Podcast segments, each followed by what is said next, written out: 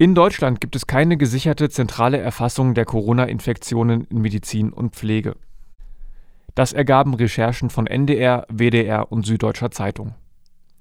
Demnach erfassen nur einige Bundesländer diese Fälle.